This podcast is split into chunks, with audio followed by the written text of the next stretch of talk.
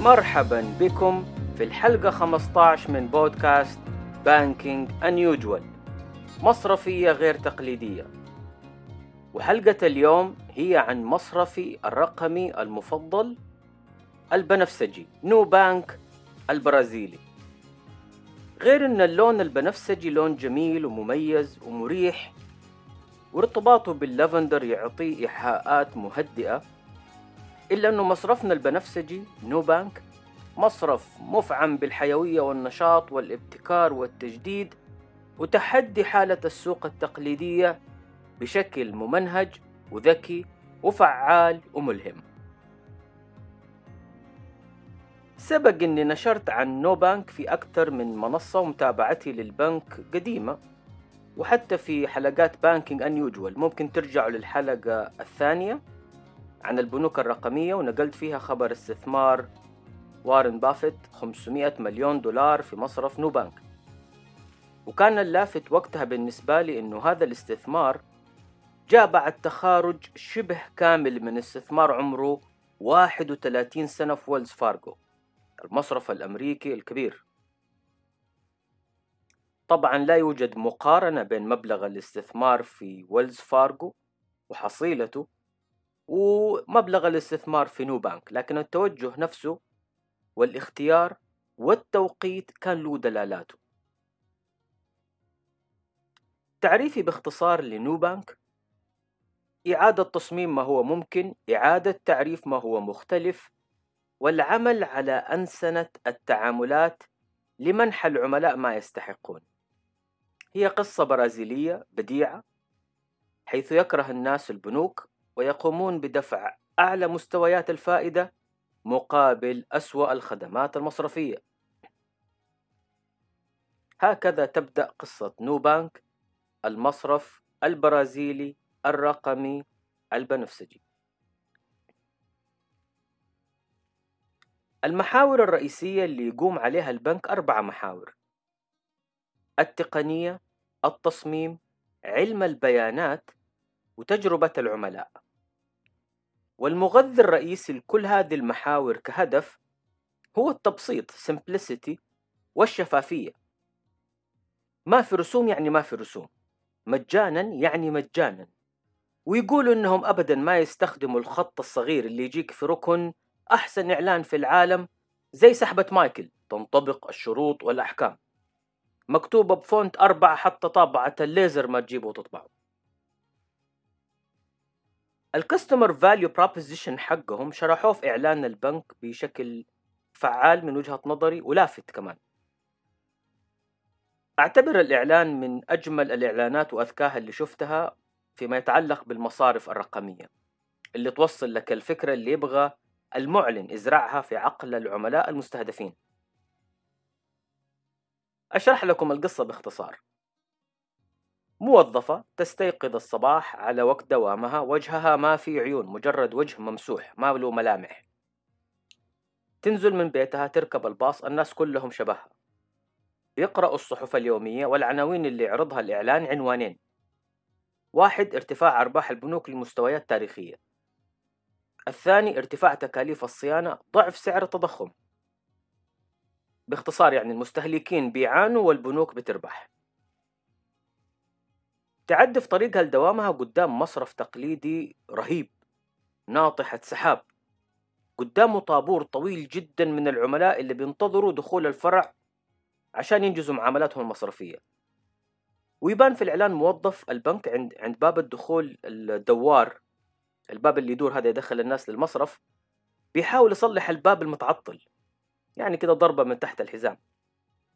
ينتقل المشهد لعدد من الموظفين بينجزوا أعمالهم الروتينية، وغرفة اجتماعات كبيرة بيحتفل فيها التنفيذيين بأرباح البنك.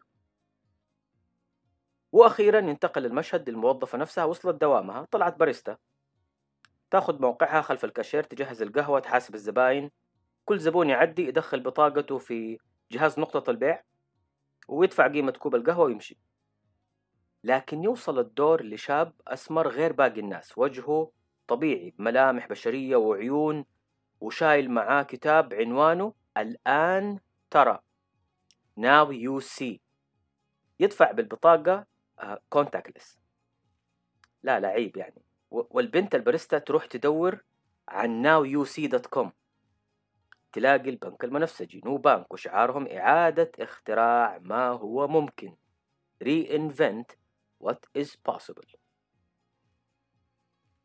يعتبر مصرف نوبانك أكثر المصارف ابتكارا في أمريكا اللاتينية، وأكبر مصرف رقمي مستقل في العالم، يخدم اليوم قرابة 48 مليون عميل.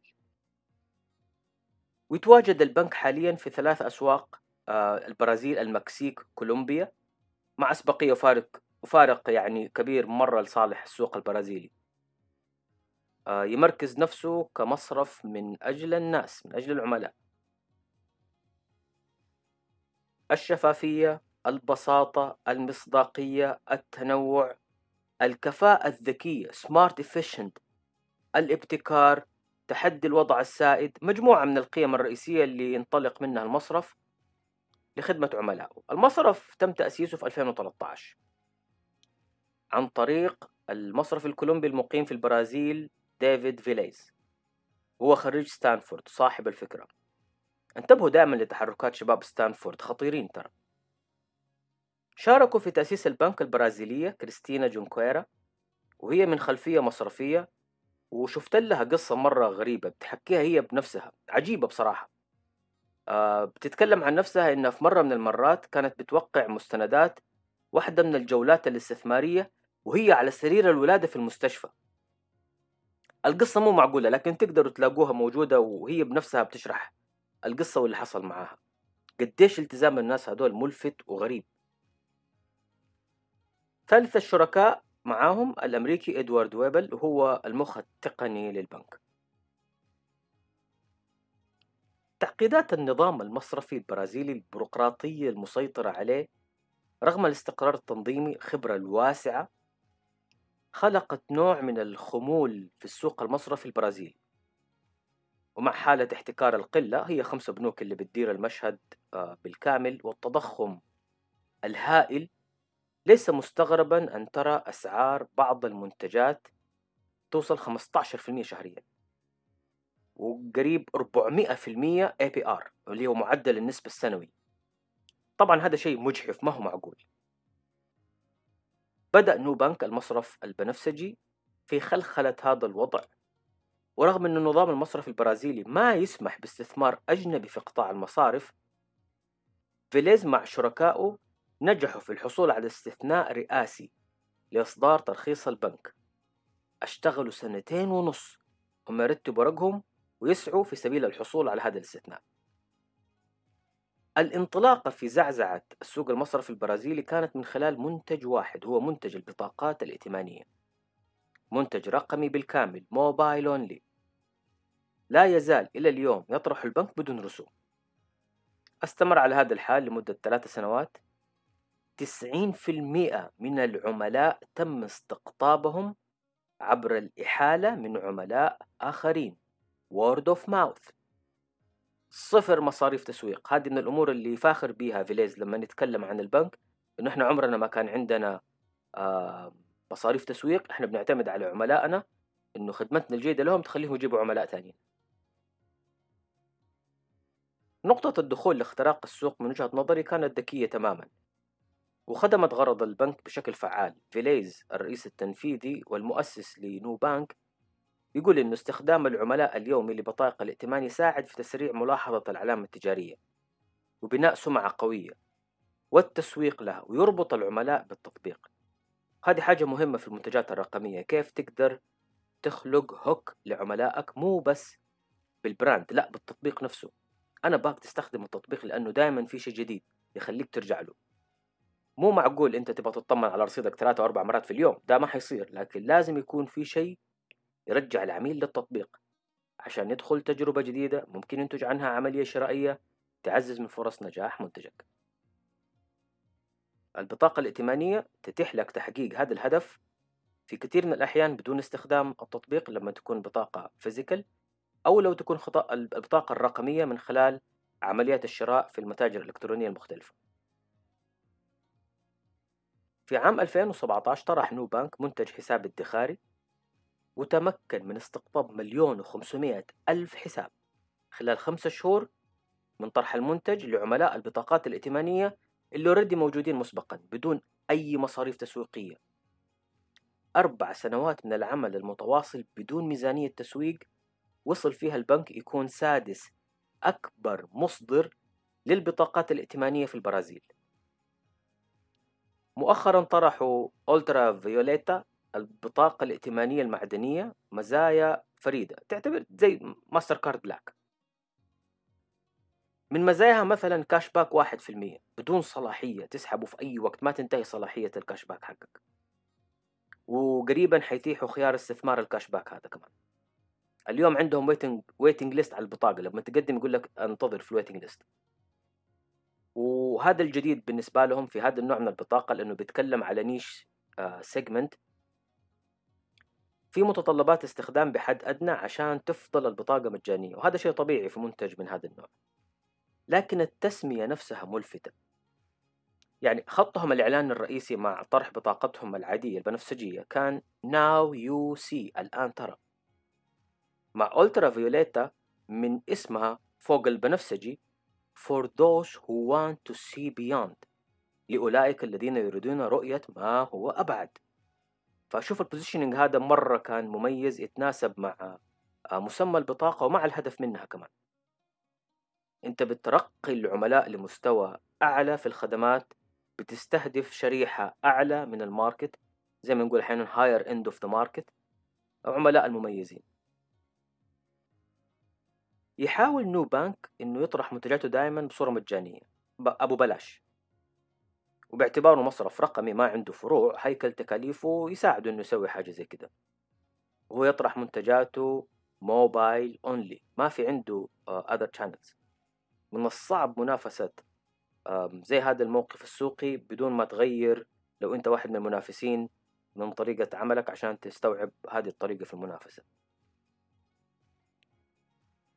من المزايا التنافسية القوية لنو بانك هو إنه الحلول التقنية كلها بيتم بنائها داخليا. عندهم الIT حقهم الخاص بيهم، ما بيعتمدوا على موردين خارجيين. الفرق مقسمة حسب المنتجات بشكل مميز، عندهم مساحة كبيرة لاتخاذ القرارات autonomy وحل المشكلات. وحتى فرق خدمة العملاء يسموهم experts، قريبين من المنتجات عشان يكونوا دائما عندهم المعرفة الكافية لمساعدة العملاء وحل مشاكلهم. من أغرب التطبيقات اللي تحدث عنها فيليز الرئيس التنفيذي في أحد المقابلات هو بنائهم لسوشيال جراف بحسب الإحالات اللي جات من العملاء، الورد اوف ماوث. البنك زي ما قلنا حصل تقريبا 90% من عملائه عبر هذه الطريقة. أصبحت هذه الإحالات لو رتبناها شجريا كل واحد مربوط بالثاني من مصادر التحقق الائتماني والتنبؤ بسلوك العملاء. أنت تعرف مين هذا السوشيال جراف. مثلا يعني يوصل أحمد ب3 عملاء هم عبد الله وصالح وفاطمة، ويوصل فاطمة بحصة ومنيرة أكيد مجد المهندس. فلما تجي تفحص السجل الائتماني لأحمد بتستفيد من السوشيال جراف في بناء نموذج تنبؤي يستفيد من سلوك المذكورين كلهم في شبكتك الاجتماعية. ما هم أول ناس يعملوا هذا النموذج، قبلهم بسنوات طويلة بنك النملة بنى نموذج تقييم الجدارة الائتمانية زيما كريدت، زي سيما عندنا كده، مجموعة أليبابا، أليباي، تيباو، تيمول، كل المتاجر التابعة في شبكتهم. تجمع بياناتك، بصمتك على شبكات التواصل الاجتماعي، مشترياتك، مدفوعاتك، تعطيك سكور معين.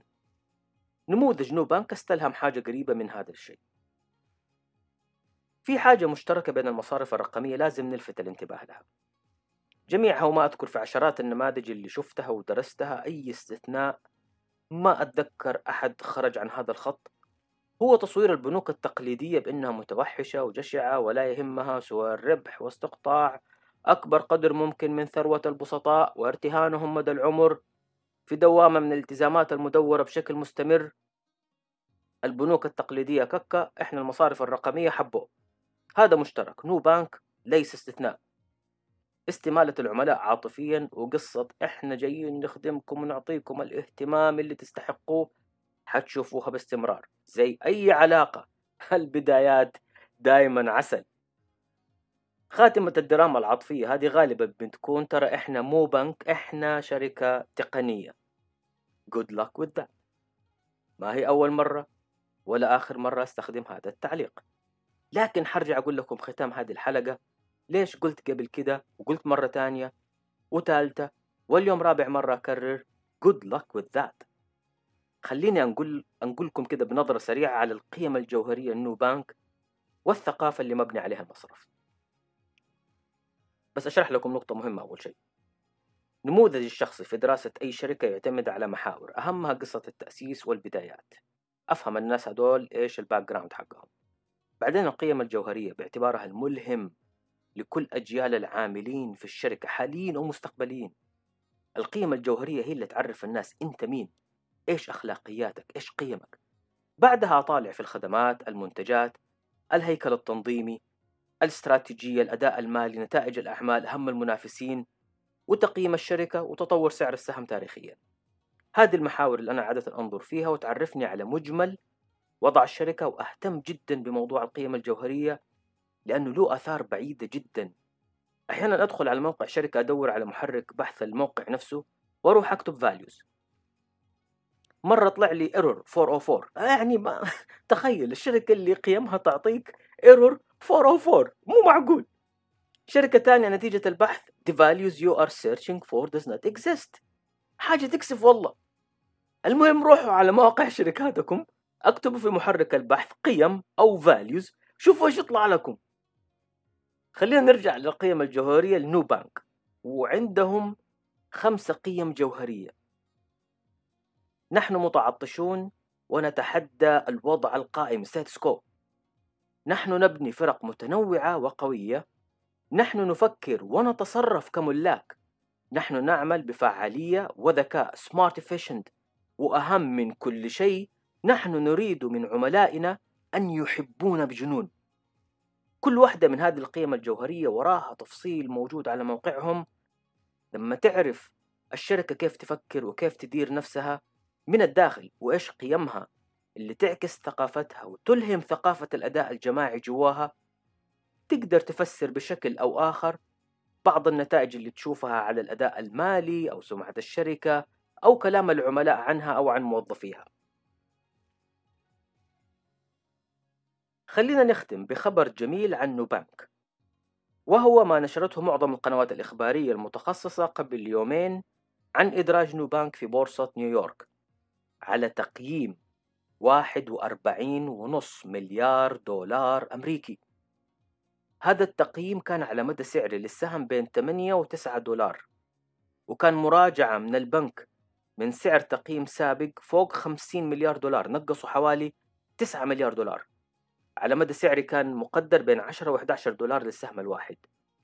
مع ذلك أغلق السهم مع الإدراج في أول يوم مرتفعا 25%، وأنهى الأسبوع يوم الجمعة مرتفعا 32% من الإدراج عند سعر 11.85 دولار للسهم الواحد. وهذا طبعا أعلى من التقدير الأول اللي كان 10 ل 11، وقيمة سوقية تقترب من 55 مليار دولار، شيء مو معقول. نوبانك الآن يعتبر من حيث القيمة السوقية أكبر بنك رقمي مستقل في العالم، واحد من أكبر 5 إدراجات هذا العام في السوق الأمريكي. تخيل منافسه الرقمي الأكبر في أوروبا ريفولوت تقييمه حوالي 33 مليار دولار، فرق أكثر من 20 مليار. البنك التقليدي البرازيلي العملاق إيتاو، بنك رهيب عنده حوالي 60 مليون عميل، تقييمه حوالي 37 مليار دولار. نوبانك يخدم حوالي 48 مليون عميل، لكن نوبانك يقول لكم احنا شركة تقنية، احنا مو بنك. ذكرنا النقطة دي قبل كده، ليش نعيدها تاني؟ عشان لما ننظر للأداء المالي بين بنك عنده 60 مليون عميل وبنك عنده 48 مليون عميل، المفروض نشوف كيف البنك الرقمي الرهيب مع التكلفة المنخفضة عامل. ها يلا، أرباح إيتاو الربع الثالث فقط 2021 عند مستوى 6.7 مليار ريال برازيلي، أرباح نوبانك في النصف الأول من 2021، والأول مرة بيحقق أرباح من تأسيسه في 2013، 76 مليون ريال برازيلي. 76 مليون نوبانك، 6.7 مليار إيتاو. مع ذلك عشان نوبانك بيسوق لنفسه إنه شركة تقنية تقييمه 55 مليار دولار، عمره 8 سنوات. بنك إيتاو عمره 95 سنة، تقييمه 37 مليار دولار. التفاوت في الأرباح طبيعي، لأنه البنوك الرقمية زي ما قلت لكم أكثر من مرة اعتمادها الرئيسي هو على أبو بلاش. إحنا طيبين والبنوك التقليدية وحشة وجشعة وطماعة. الآن وهذه البنوك حققت مرادها من المرحلة الأولى اللي هو استقطاب العملاء وصنع أكبر قاعدة ممكنة من العملاء، حتلتفت لنموذج الربحية وتبدأ تغير جلدها تدريجيا. بالنسبة للبنوك الرقمية أساس نجاحها إذا حتستمر على مجانية الخدمات، أسعار تمويل أقل من السوق، أسعار عوائد على الودائع والاستثمارات أعلى من السوق، هو حجم العمليات. نجاحهم مرتبط بحجم العمليات، فوليوم بزنس. هذا جوهر أي استراتيجية كلاسيكية للريادة في التكاليف. Cost leadership. Volume is the way, volume it is. ما حد يقدر يغير هذه الحقيقة. عشان نقرب الصورة أكثر في موضوع التقييم، أكبر مصرفين سعوديين عندنا مصرف الراجحي قيمته السوقية حسب إغلاق يوم الخميس 9 ديسمبر 2021 تقارب 90 مليار دولار، حوالي 337 مليار ريال. ثم البنك الأهلي السعودي حوالي 278 مليار ريال تقارب 74 مليار دولار. عدد عملاء المصرفين مجتمعين أقل من نصف عدد عملاء نوبانك، مع ذلك قيمتهم السوقية مجتمعين أكثر من 3 مرات قيمة نوبانك الرقمي، أكبر بنك رقمي مستقل في العالم. ليش المقارنة؟ عشان اللي يتوقع إنه يقدر بسهولة يدخل السوق كبنك رقمي ويقول للناس إنه هو شركة تقنية ما هو بنك، ويعتقد إنه يقدر يكسب في سوق شرس وصغير نسبيا بحجم قاعدة العملاء المتاحة زي السوق السعودي، واللي يعتبر أكبر سوق في المنطقة وأكثرها تقدما تقنيا. راجع حساباتك، هذا السوق للشجعان فقط. وإذا أكبر بنك رقمي في العالم تقييما وقاعدة عملاء بعد 8 سنوات من التأسيس، دوبه الأول مرة دخل نطاق الربحية، ورئيسه لا يزال يقول النمو لا يزال هو أولويتنا الأولى. أيام ممتعة بلا شك في انتظارنا، ودروس رائعة سنشاهدها بإذن الله تعالى مع انطلاق المصارف الرقمية في سوقنا. هذه توقعاتي الشخصية. الحلقة القادمة بإذن الله خطة لعب 2022، أين يجب أن تكون أولويات مصرفية المستقبل. شكرا لمتابعتكم. بانكينج أنيوجو.